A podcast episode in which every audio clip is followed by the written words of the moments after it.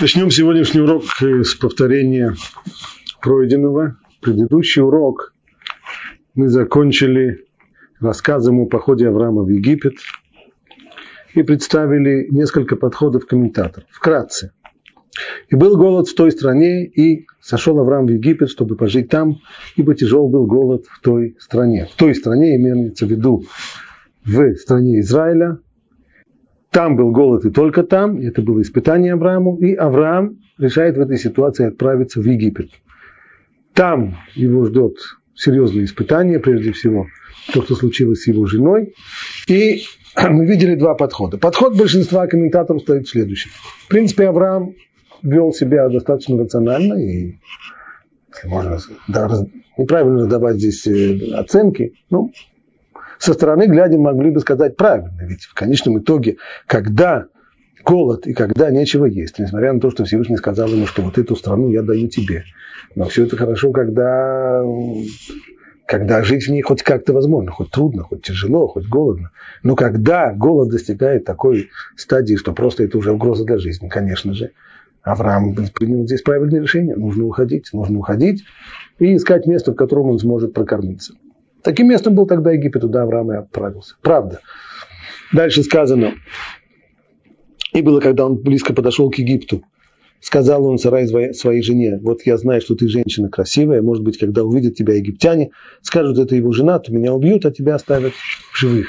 Подходя близко к Египту, Авраам понял, что его жена представляет для него источник опасности, и если так, то что же теперь делать? Возвращаться назад нет смысла, потому что возвращаться назад – это верная смерть. Идти вперед – это тоже достаточно опасно из-за жены. Но, по крайней мере, есть какие-то шансы. И снова Авраам сделал расчет, который состоял в том, что поскольку он выдаст свою жену за сестру, если так, то вряд ли, даже если кто-нибудь будет в ней заинтересован, станет вести себя по отношению к Аврааму применять насилие или какие-нибудь другие способы. А если это сестра, то ведь можно договориться, можно пытаться сосвататься, можно, можно предложить сделать все по-человечески. Авраам может отказываться, точнее не отказываться, а торговаться, просить, э, просить серьезное возмещение. Можно будет протянуть время, пока тянет время. Если уж совсем почувствует, что будет опасно, в крайнем случае можно будет убежать. И расчет был верный. Единственное, что, чего, чего Авраам не рассчитал, это то, что а то, что Сара попадет к фараону, а с фараоном не поторгуешься. Это уже совсем, совсем другие отношения. Но мог ли он такое представить, что вдруг его жена попадет к фараону? Да, конечно, нет. Поэтому, в общем и целом, Авраам здесь вел себя абсолютно правильно. Только что случилось то, что случилось. И дальше Всевышний уже помог. Это подход большей части комментаторов. Совершенно особняком стоит Рамбан. Рамбан утверждает, что сам уход Авраама из страны Израиля был ошибкой, это было грехом, он не должен был уходить. А каким образом он просуществует там? Всевышний поможет. И поход в Египет таким образом был грехом, и поскольку Авраам совершил этот грех, то расплатой за этот грех было дальнейшее изгнание, было дальнейшее пребывание и порабощение потомков Авраама в Египте. И как это приводит Мидраш, мы видим, что есть общие черты, есть здесь меры и за меру. Авраам уходит из-за голода, и сыновья Якова уходят в Египет из-за голода. Из-за голода.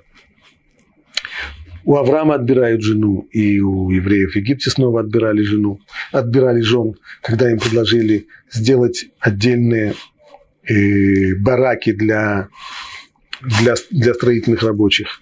И уходит Авраам с большим достоянием, и потомки, и его потомки уходят из Египта с большим достоянием. То есть все вот эти вот черты параллельные, они не случайны, как это замечает Мидраш, и Рамбан цитирует эту Мидраш. Вот видите, это и есть расплата за ошибки Авраама, на месте преступления там же и расплата, снова в том же в Египте. Основное возражение, которое выдвигают остальные комментаторы против Рамбана – оно вот какое. Ведь в том же самом Мидраше, который Рамбан цитирует, там есть одна строчка.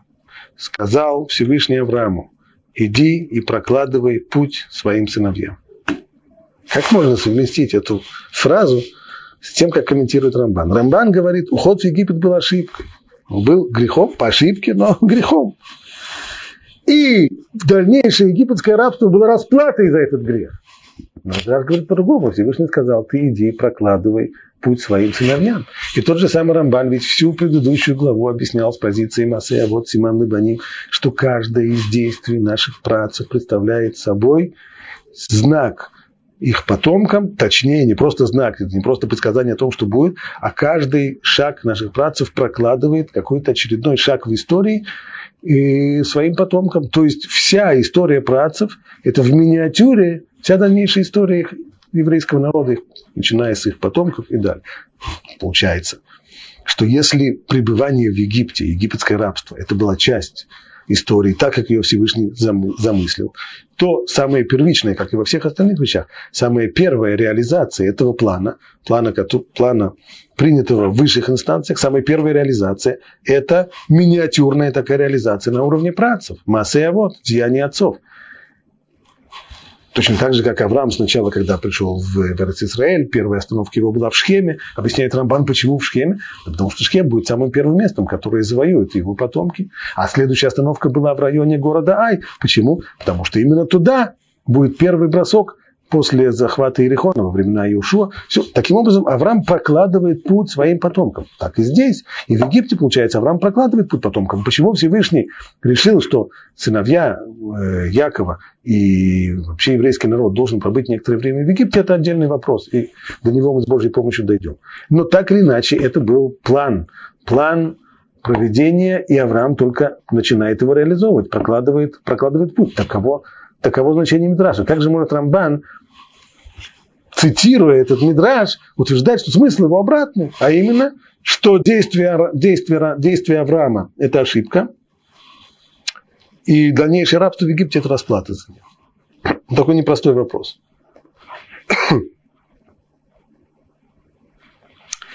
Может, можно сказать так.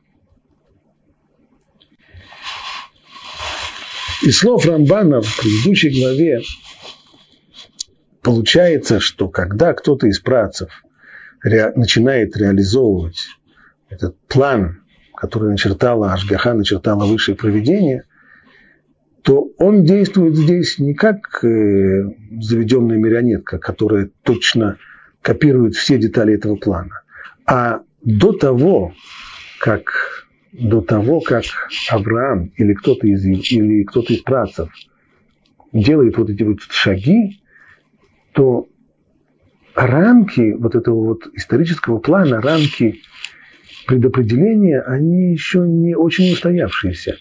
Они могут изменяться. В свое время мы приводили такой пример. Если кто-то планирует строить здание, то есть его э, архитектор делает план этого здания, он чертится, создается чертеж, затем создается макет – ну, а в дальнейшем нужно пойти на районную комиссию по застройке и получить там разрешение этого плана, утверждение этого плана. Но в ходе дела, когда обсуждается это на комиссии, то не исключено, что могут быть внесены изменения. Архитектор замыслил здание в 14 этажей, а комиссия решила, что в соответствии с тем, что строится вокруг, это слишком высокое здание, надо его понизить. Но с того момента, как комиссия приняла окончательное решение, здесь уже все. Так вот, так же и здесь. Когда этот план, принятый, принятый в верхах, когда кто-то из працев его реализует, то многое зависит от того, как он воспринимает эти вещи.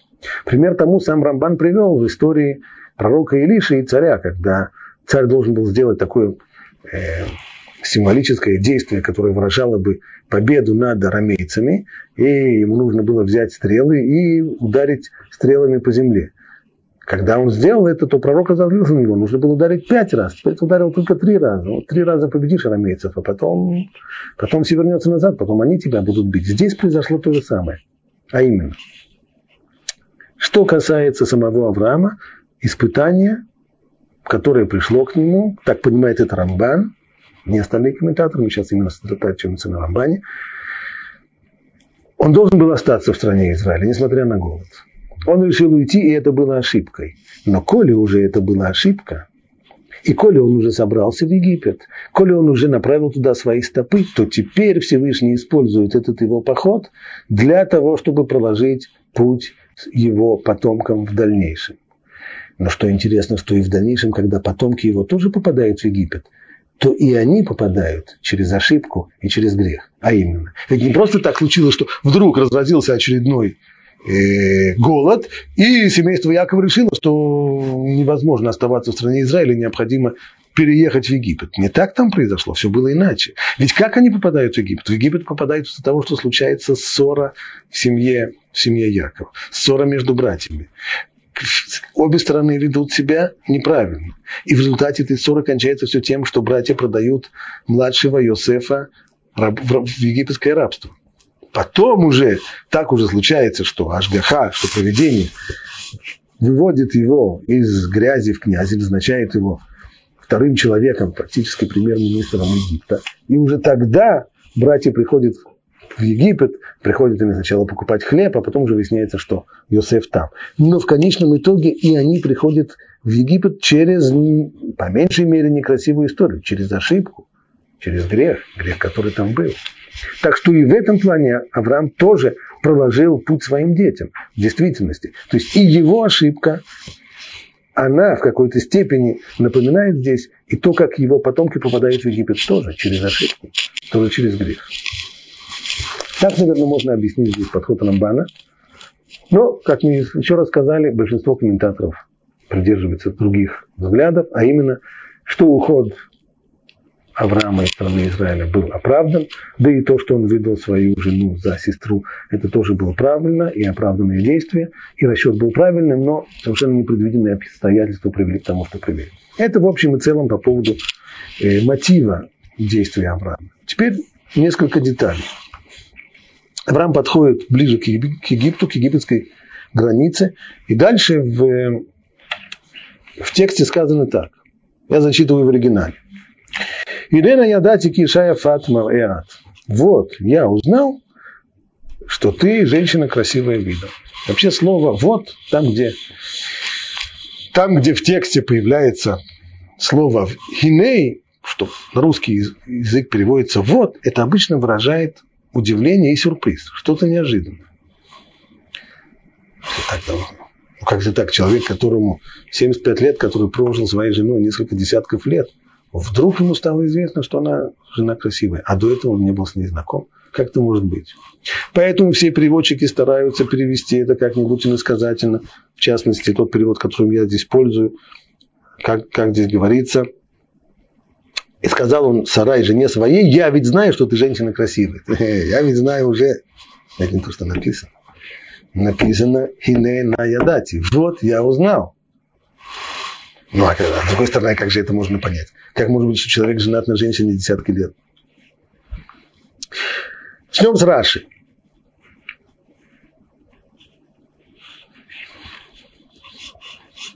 Раши начинает, еще раз подчеркиваю э, принцип. Раши обычно приводит либо два подхода, либо один из них. Основные подходы, которыми пользуется Раши, это пшат и драш. В чем разница между ними? Пшат подобного рода шероховатости в тексте пытается сгладить и объясняет это иносказательно. То есть перед тем, как будет объяснение, пшат можно всегда поставить слова «имеется в виду».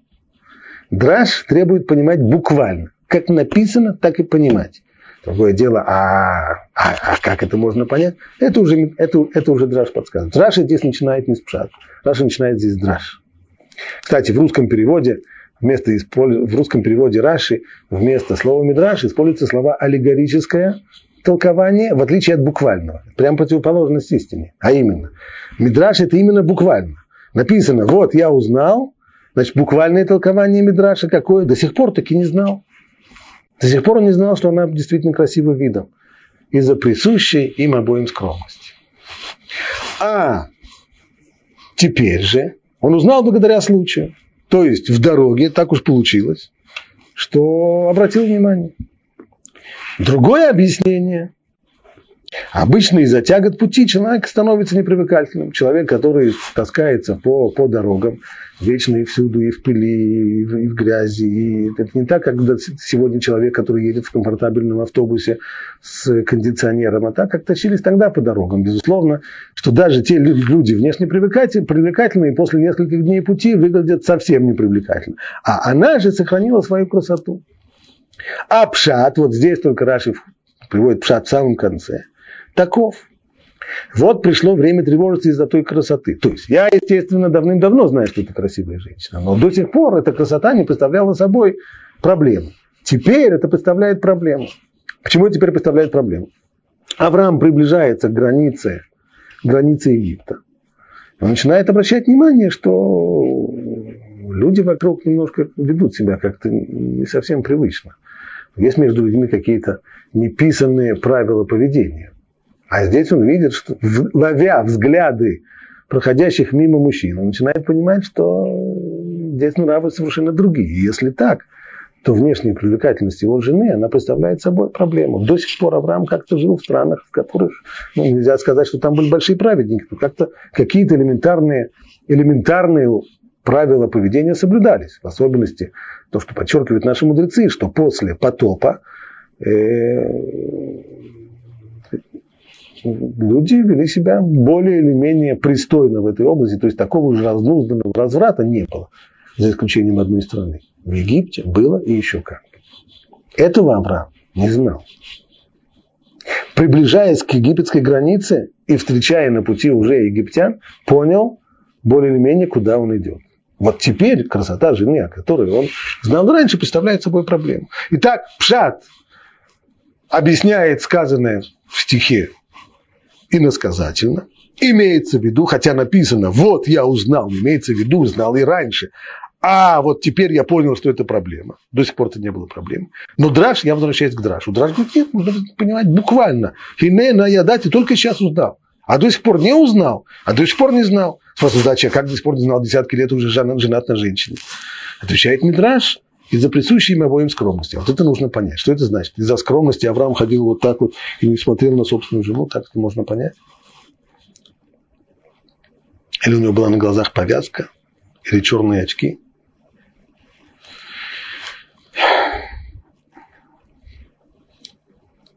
Как же мы понимаем этот Мидраш?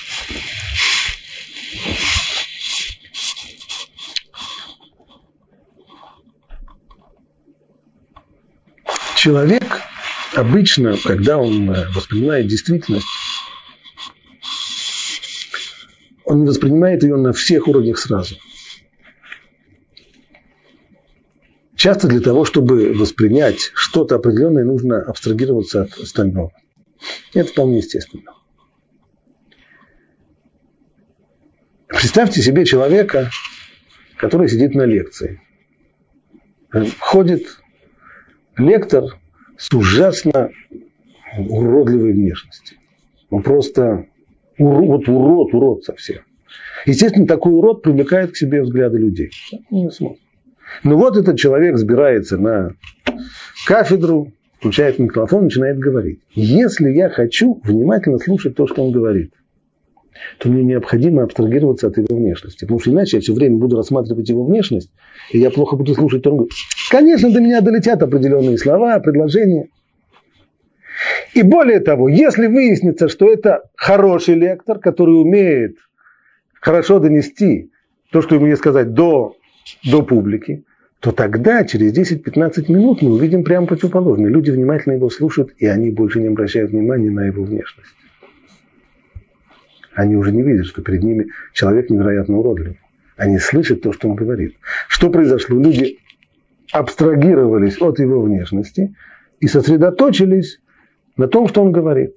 А тот, кто этого не сделал, он наоборот – он абстрагируется от того, что говорит лектор, и он сосредотачивается на его внешности. И тогда он не слышит то, что говорится. То есть до него, до, до него доходят слухи, но он, не, он с трудом их воспринимает. Он все время рассматривает вот такую вот из ряда вон выходящую личность человека.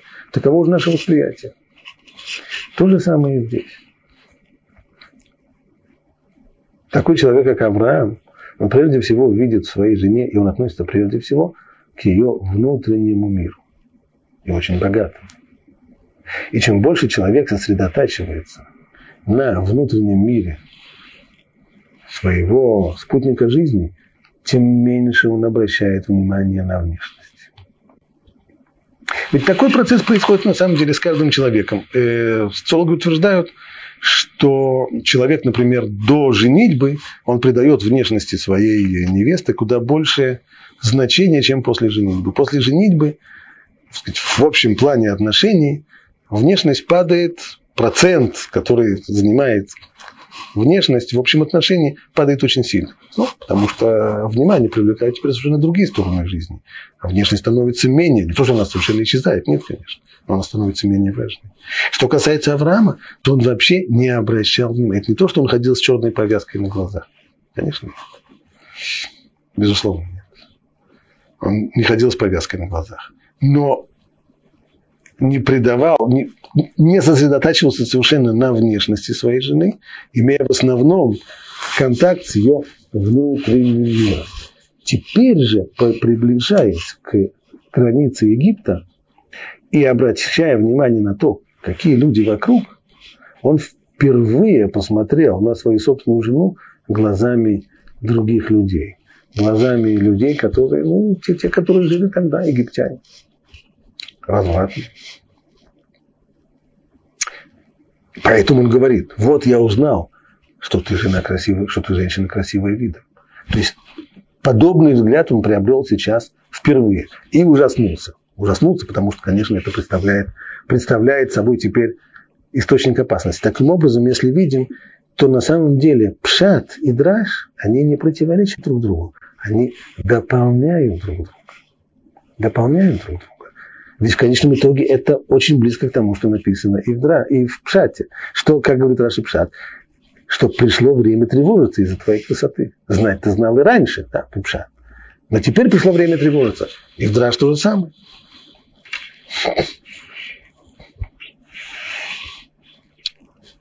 Едем дальше. Скажи же, продолжает Авраам так. Может быть, когда увидят тебя египтяне, скажут, что ты его жена, то меня убьют, а тебя оставят в живых. Скажи же, что ты мне сестра, чтобы мне хорошо было ради тебя, и чтобы душа моя была жива благодаря тебе. Вот эти слова, слова, которые приводятся обычно в, русском, в русских переводах Торы, чтобы душа моя была жива, что имеется в виду, чтобы была душа жива и не тело живо. Душа жива имеется в виду, чтобы я был жив. Так? Слово душа в данном случае означает не Противоположность тела означает просто жизнь. Иными словами, чтобы я мог сохранить жизнь, чтобы я был жив. Итак, что же он предлагает? Скажи, что ты моя сестра, тогда вместо того, чтобы убрать меня, со мной будут разговаривать, со мной будут иметь дело, и таким образом мы сможем уйти от опасности. И было по приходе Авраама в Египет. Увидели египтяне эту женщину, что она весьма красива. Комментаторы здесь становятся стоп-стоп-стоп. Что значит было по приходе Авраама в Египет? Ведь Авраам же не один пришел, уже пришел с женой. Нужно было бы сказать, и было, когда они пришли в Египет. Почему же тогда и было при приходе Авраама в Египет? Ответ комментаторов.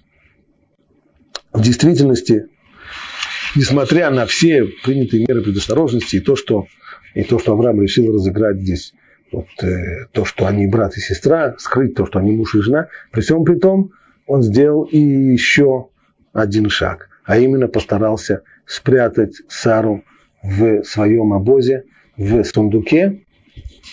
Ну и по идее это должно было бы помочь, но не помогло. Снова непредвиденные обстоятельства, а именно на границе была еще и таможня. Таможня начинает делать обыск, начинает скрывать сундуки один за другим, пока, к общему удивлению, не оказывается, что в одном из сундуков женщина. И, и увидели ее вельможи фараона, и восхвалили и похвалили ее фараону. И взята была эта женщина в дом фараона. Тоже не очень понятно. Что делают вельможи фараона на таможне? Обычная таможня на на контрольно-пропускном пункте где-то там при въезде в Египет, что там делается вельможам фараона, что они побегут оттуда быстро докладывать фараону, что на, на такой-то таможне обнаружилась красивая женщина. Выглядит все это совершенно непонятно. Раши поэтому объясняет здесь пшат в этом стихе ином, иным образом. Объясняет он так. Увидели ее, когда ее увидели, то хвалили ее между собой, говоря, вот такая подстать фараону. То есть, та необыкновенная внешность, которая была у Сары, она произвела на людей глубокое впечатление. А по пониманиям людей древности, людей того века, все, что выходило, все из ряда вон выходящее, будь то из ряда вон выходящая красота, или из ряда вон выходящая сила, или даже богатство, все это приписывалось сверхъестественным явлениям, все это приписывалось чему-то божественному, богам, божествам и, конечно же, таким людям, как цари и фараоны, которые рассматривали себя как, э, тоже как представителей Бога на земле, или в, в случае с египетским фараоном, так там проще, египетские фараоны считали самих себя богами, они были э, творцами Нила или или были сами детьми Нила, достаточно сложно там, но, по крайней мере, такой божественный статус, безусловно, у фараонов был. Поэтому люди, когда видят такую сверхъестественную красоту, то им немножко становится страшно. Вот это, это только для фараонов. Для простых смертных такого не может быть. Так, так с простой обычной египетской таможней и докатилась дело до фараона. То есть то, что сказано, то, что переводится здесь, и похвалили ее фараону, это не значит, что люди похвалили ее, побежав к фараону. Имеется в виду, люди хвалили ее, говоря, что такая, она только фараону. Это не для простого смертного. А потом уже результат, взята была эта женщина в дом фараона. Аврааму оказал он добро ради нее, и достались ему овцы, овцы, скот, ослы, рабы и рабыни, ослицы и верблюды. То есть фараон награждает брата этой женщины всеми возможными подарками. А дальше сказано, и поразил Бог фараона и дом его большими язвами по поводу Сарай или из-за Сарай жены Авраама. И призвал фараон Авраама и сказал, что ж ты сделал мне? Почему ты не сказал мне, что это жена твоя? Почему ты не сказал, почему ты, почему ты сказал, что она моя сестра? Так что я было взял ее себе в жены спрашивают задачи. Во-первых, откуда, откуда фараон знает, что, что на самом деле это так? Каким образом он связал болезнь, свою болезнь с тем, что, с тем, что Авраам его обманул? Откуда ему это становится известно? Раши приводит здесь ответ наших мудрецов, что сама болезнь форма болезни указала фараону, что здесь что-то у него в области, в отношениях с женщинами что-то у него здесь не так. То есть сама болезнь указала здесь Шершель Афам, ищите женщину, и тогда он стал разбираться, что здесь происходит, из-за чего это. Пока он не дошел до идеи, что это очевидно как связано каким-то образом с этой новой красавицей-наложницей, которую взяли в его гарем. И если он ее стал спрашивать, тогда, очевидно, старую не стало скрывать и рассказала, что и к чему. Фараон зовет себя Авраама. У него есть целый ряд обвинений. Что ты сделал мне? Почему ты не сказал мне, что она твоя жена? Почему ты сказал, что она моя сестра? Вопрос за вопросом за вопросом. Ответов мы не слышим. А что Авраам отвечает на эти вопросы? Кто об этом не говорит ничего. Почему? Не исключено потому, что вообще-то Аврааму нечего было объяснить и нечего было ответить. Что он скажет ему? Что, что я на вас не полагался, потому что вы... Это не ответишь так. Поэтому Авраам молчит. Теперь же вот твоя жена, возьми и уходи. И отрядил фараон для него людей, чтобы они провожали его и жену его со всем, что у него. Фараон настолько гуманный правитель, что даже не отбирает подарки у Авраама, хотя на самом-то деле, в общем-то, подарки эти были даны по ошибке. Он дал эти подарки, исходя из того, что он думал, что Авраам брат его новой наложницы. Оказалось на самом деле не так, но вместе с тем Аврааму не только сопровождают до границы, выставляют его за 24 часа за пределы государства, но и позволяют забрать все свое, все новоприобретенное имущество. Авраам возвращается снова к своим насиженным местам.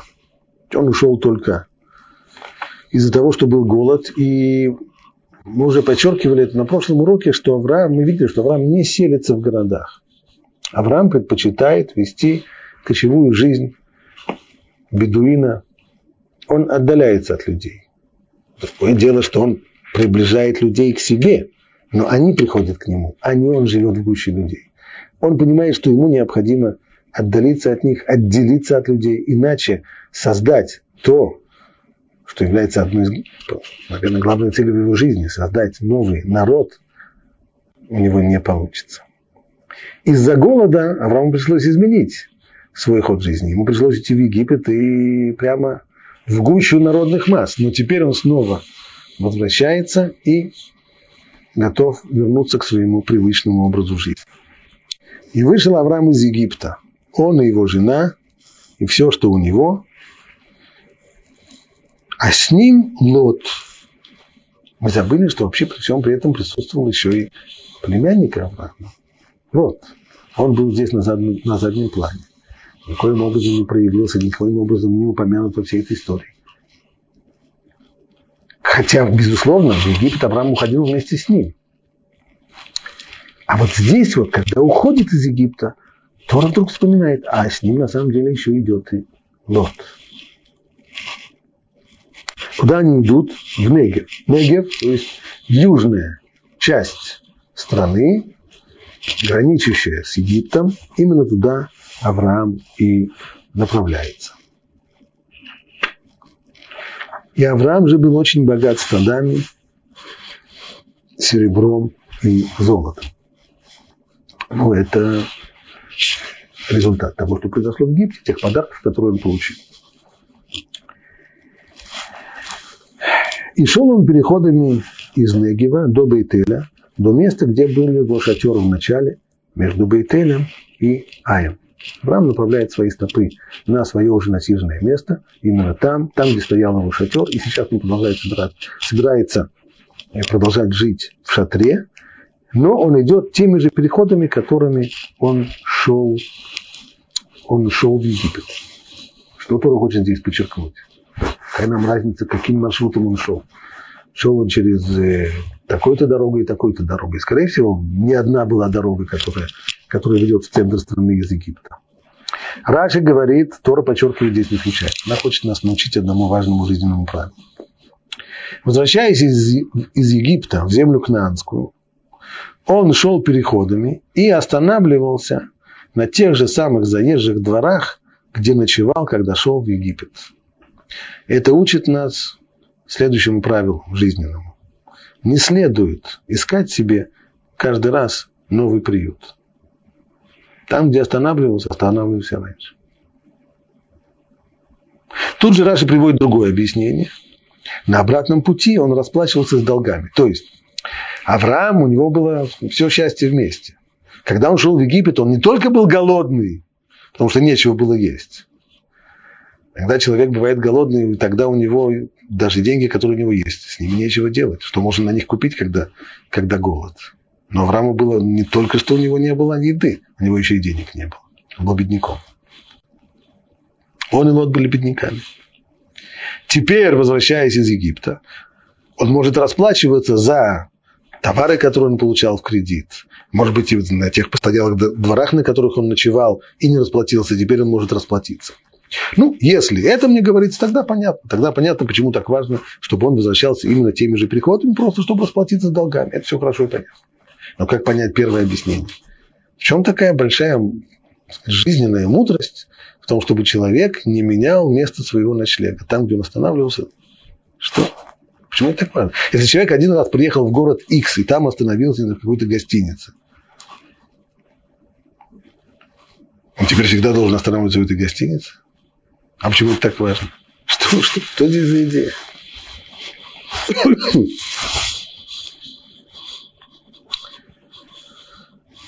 Быть может, имеется здесь в виду вот что. И это связано с тем, что сказано в дальнейшем, со вторым комментарием. Авраам, когда он шел в Египет, он был нищий. Денег у него не было. На каких же заезжих дворах он селился? В каких гостиницах? Он держал в Хильтон, Inn, в Плазу. Безусловно, нет. Кто бы его пустил туда? У него денег нет. Значит, он ночевал в самых дешевых, в самых дешевых заезжих дворах. Что-нибудь типа Помню, как-то мне пришлось попасть э, в городе Тбилиси так называемую колхозную гостиницу.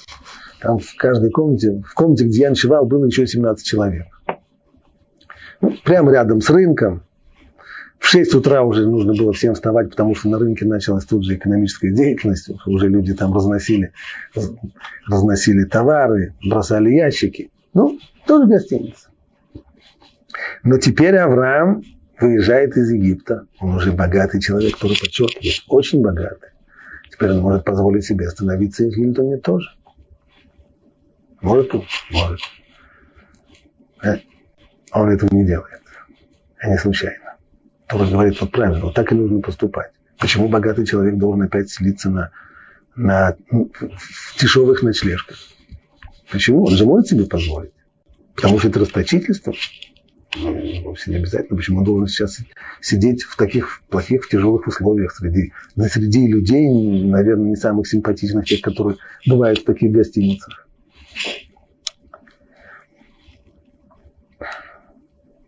А штука-то вот здесь какая. Жизнь она так устроена, даже человек, который разбогател, у него нет никаких абсолютно заверений, никаких страховок, которые могут обеспечить ему богатство на всю жизнь. Сегодня он разбогател. А завтра, как известно, колесо там оно круглое, и оно крутится.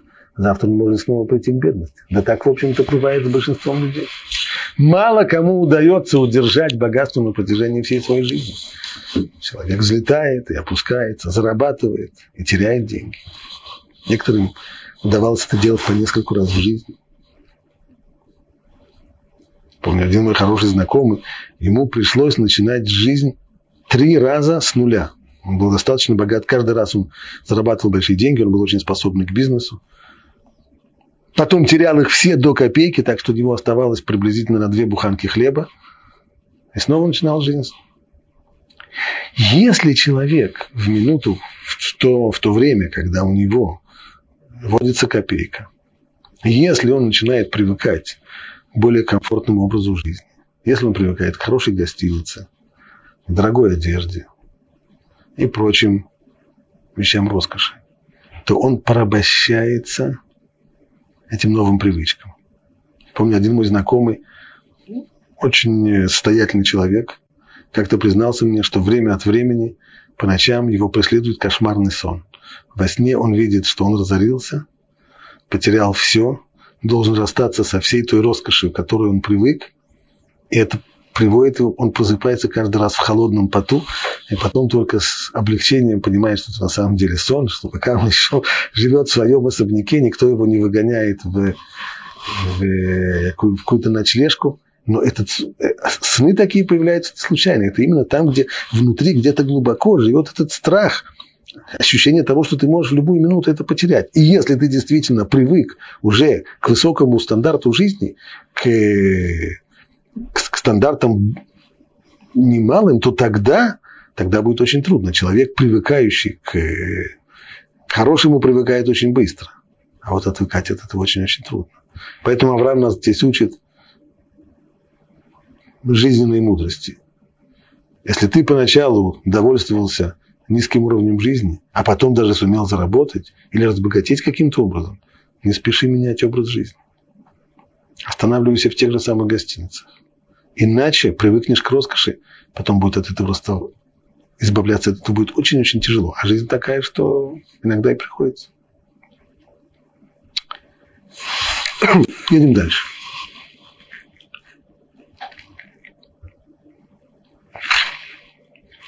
К месту того жертвенника, который он там сделал прежде, и призывал там Авраам Бога. Значит, Авраам возвращается в свои места, там, где был его шатер, вначале между Бейт-Элем и Аем, к месту жертвенника, который он там построил, и призывал там Авраам имя Бога. Мы уже объясняли, призывал там Авраам имя Бога. Многие комментаторы объясняют, что имеется в виду, что он призывал там людей к имени Бога. То есть он возвращается и к своим основным занятиям, а именно к распространению веры, к тому, чтобы приближать людей к Богу. А у Лота, шедшего с Авраамом, также были овцы и скот, и шатры. Они, он тоже получил, когда когда фараон озолотил Авраама, то он озолотил его племянника, который шел вместе с ним. Так-то у него тоже были и овцы, и скот, и шатры. И не доставало им земли для совместного жительства, ибо имущество их было так велико, что они не могли жить вместе.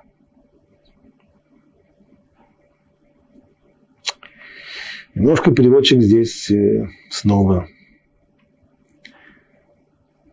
изменил значение. Немножко, а лишь один, один союз он здесь подменил. Сказано так. И не хватало им земли для совместного жительства, ибо их имущество было велико. А дальше нужно правильно проводить. И не могли они жить вместе. Переводчик здесь перевел, ибо было так велико их имущество, что не могли они жить вместе. Какая разница? Разница большая. По этому переводу проблема была одна. У них было большое большое имущество. Ну, так, если просто-просто объяснять. Масса-масса скота. И в результате пастбищ на всех не хватает. Ну, не могут они ужиться вместе. Слишком много скота. Поэтому они не могли ужиться вместе. Но Тора не так говорит. Тора здесь разделяет это на два предложения. Первое. Не хватало им земли для совместного жительства, ибо имущество их было велико. Объективная проблема, а именно нехватка пастбищ для скотов. Для скота. Много скота у Авраама, много скота у Лота. Трудно вместе. А дальше сказано еще. И не могли они жить вместе. Это уже совсем другое. Иными словами. Материальные сложности, которые возникают, технические сложности, денежные проблемы или еще что-нибудь, они разрешимы при условии, что между людьми хорошие отношения. Но между Авраамом и Лотом не было хороших отношений. Не могли они жить вместе. Это уже не объективная сложность. Это уже субъективная. Между ними что-то произошло. Что я еще не понимаю? Вроде как ничего еще не произошло. Что бы было? Дальше сказано, и произошел спор между пастухами стат Авраама и пастухами стат Лота. А в той жене обитали тогда Кнаане и Перезеи начало стиха понятно. Произошел спор между пастухами стата Авраама и пастухами стата Лота. Если бы здесь была поставлена точка, значение было бы простое и очевидно. Как пишут многие комментаторы, почему они ссорятся, почему пастухи ссорятся? Да потому что когда есть ограниченные ресурсы, когда мало пастбищ, когда мало травы, то, естественно, приходит, приходит к ссоре. Я первый начал, а тебя здесь не было, а ты здесь не стоял, и пошло, пошло. Но Тора здесь продолжает. А Кнаанеи и Перезеи тогда жили в стране. А это какое отношение сюда имеет? Ну, не было пастбищ, не было пастбищ. Поэтому и стали ссориться, стали спорить, ссориться между собой пастухи. Причем здесь то, что Кнаанеи и Перезеи тогда живут в земле. Смотрим, что говорят комментаторы. Как, как они отвечают на этот вопрос. Рамбан. Рамбан пишет так. Поскольку земля, это была тогда населена канонеями и перезеями.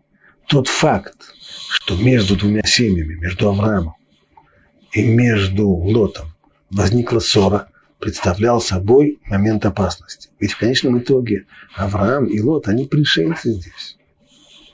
Когда они пришли первый раз, они пришли ничьими пришельцами. Кто-нибудь их на них обращал внимание? Никто. Ну, еще двое нищих. Не страшно. Теперь они уже пришли со стадами. А ведь у местных жителей Кранеев, Призеев, у них тоже есть свои стада. Пастбища. Пастбища не всем принадлежат.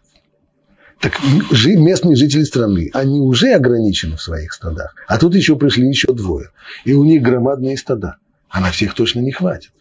Правда. Эти оба двое, если бы они были, там, если они э, дружные, то тогда попросить их, попытаться выгнать их, не так уж просто. Может, они окажут сопротивление. Или вообще просто проигнорируют это требование. Они будут продолжать пасти здесь свои, свои стада. И несмотря на высказываемые возмущения местных жителей, что можно сделать? Но если они уже ссорятся, то тогда это опасность. Быть может, используя эту ссору, каждого из них поодиночке, уже могут выгнать. Поэтому-то и Авраам понимает, что необходимо что-то сделать для того, чтобы эту ссору прекратить. Так объясняет Рамбан Бабшат. Каким образом связывается то, что сказано раньше. В этом стихе произошел спор между пастухами стад Авраама и пастухами стад Лота, а в той стране обитали тогда, обитали, а в той стране жили тогда Кнани и Перезей. Это Рамбан. И это объяснение по пшату, типичный пшат. Раши, Раши здесь приводит драж. Драж здесь вот какой. Поскольку пастухи Лота были людьми нечестными, и они пасли свой скот на чужих полях. А пастухи Авраама, будучи людьми воспитанными честными, они порицали их и говорили, что так нельзя, это воровство, это чужое нельзя брать. Ну, те, кого упрекают еще и читают им мораль, и объясняют, что он берет чужое, они это, естественно, не любят, и они отвечают, э, так как принято отвечать на, на порицание и упреки. Ну, вот вам, и, вот вам и спор, вот вам и ссора, все, все и пошло. Что отвечали действительно пастухи Лота? Отвечали они следующую вещь. На самом деле никакой, э, никакого воровства здесь нет. Почему? Ведь Всевышний дал эту землю Аврааму. Верно? Кто-нибудь будет отрицать? Всевышний явился Аврааму еще как только он первый раз пришел в, в эту землю, в Шкеме дал ему эту землю. Земля Авраама. Да, верно, земля принадлежит Аврааму. А у него дети есть? Нет. Значит, наследников у него прямых нету. Кто его ближайший наследник? Наш господин Лот. Значит, чье это все? Наш. Мы по праву берем, по праву берем, кто от нас хотите. Поэтому Тора подчеркивает, а Кнане и Перезеи тогда еще живут в стране, то есть страна еще не принадлежит Аврааму. Иными словами, перед нами типичный пример такой дешевой демагогии. Когда пастухи Лота прикрываются якобы обещаниями Всевышнего и говорят, ну, все вокруг наше, чего еще не ваше, пока здесь живут другие люди. Аврааму это еще, эта страна обещана, это верно, но он еще ее не получил, она еще не его, а уж тем более наследником его, еще пока ничего не, не, не полагается. Это чистая-чистая демагогия. Ну, и если их обличали еще в демагогии, понятно, что отсюда уже до, до ссоры уже рукой подать. Драж снова связан с пшатом. Пшат был, поскольку тяжелые условия. Каким образом вообще дошло до, до чужих полей? Все начинается с того, что не хватает, что не хватает э, пастбищ. Как сам Раши объясняет и выше. Пастбищ нет. И не, и не хватало им земли для совместного жительства, ибо им их, их имущество было велико были бы пастбища, не было вопросов. Поскольку пастбищ нет, то пастухи Лота как-то пытаются решать эту проблему. Каким образом? Гонят свои стада в поля, уже не на пастбище, а в поля чужих людей, там, где, там, где растет пшеница или еще что-нибудь. Они начинают, э, начинают есть то, что растет в этих полях. Пастухи Авраама говорят им, упрекают их, порицают их, что это, что это неверно. Ну и пошло, пошло, пошло, пошло.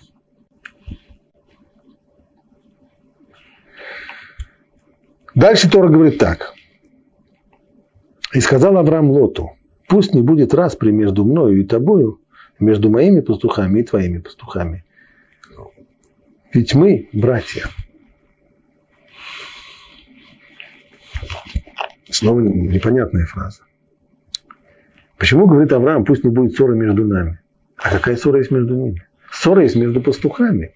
Так надо было бы сказать, знаешь что, давай сделаем так, чтобы не было ссоры между нами пастухами. Например, из тех соображений, что мы говорили выше, что это просто опасно.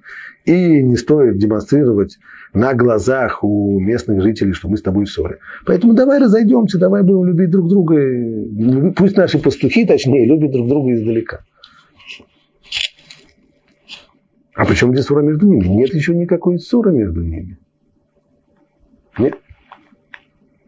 Пусть не будет распри между мной и тобой, между моими пастухами и твоими пастухами. И конец тоже здесь непонятен. Ведь мы братья. Значит, мы братья. Какие они братья? Вовсе они не братья. В всем желании Авраам, Лоту, он дядя. Вот его племянник. Братом был отец Лота, но не сам Лот. Как же это объяснить? Что касается последнего вопроса Пшат. Пшат здесь простой. В древнем мире переход одного поколения не считался существенным. То есть внуки рассматривались как сыновья, племянники рассматривались как братья. Поэтому, безусловно, подобного рода обращения мы в Торе не раз видим. Еще тому пример, когда Яаков попадает к своему дядюшке, горячо любимому Лавану, он тоже говорит Рахеле, что мы с твоим папой братья. Он ни в коем случае он ему не брат, он племянник. И снова мы видим, что людям того времени вовсе не мешает переход через одно поколение. Поэтому племянники называют себя братьями, или наоборот, дядя называет своего племянника своим братьем. Это не мешает. Это пшата пашут, хотя написано, что мы братья, имеется в виду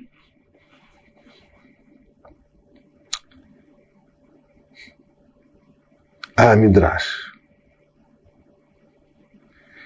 Мидраш снова рассматриваю здесь это буквально. Как? Авраам и Лот, они были на одно лицо. И Раши цитирует этот мидраж. Что же это мне говорит? Как, как тогда это вписывается во всю фразу? Авраам говорит, знаешь, давай, чтобы не было ссоры между мной и тобой, между нашими пастухами. Почему? Потому что мы абсолютно похожи друг на друга.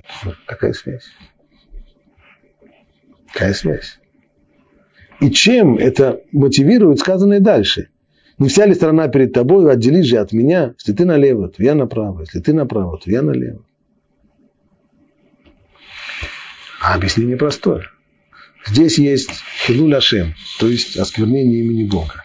Авраам, он приближает людей к Торе. Он учит людей уму-разуму.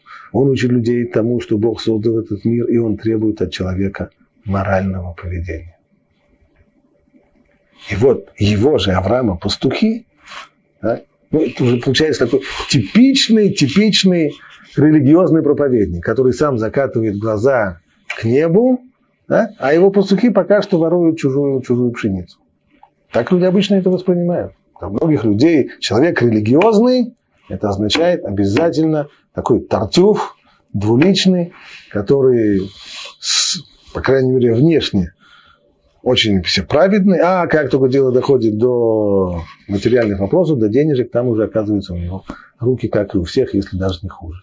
Так, так, так и получается здесь. Люди же не различают между Авраамом и между Лотом, они на одно лицо. Поэтому для Авраама здесь очень серьезная проблема. Вот что он собирается делать, что мы разойдемся того, чтобы не было осквернения имени Бога. Это его. Он не говорит об этом Лоту, но его соображение именно такое. Лот, он говорит просто, ну, нехорошо. Люди, люди близкие, люди родственники, братья, как мы с тобой, племянник и дядя, чтобы мы ссорились. Это нехорошо. Давай будем любить друг друга на расстоянии. Но это мы ответили только на второй вопрос, а первый вопрос остался.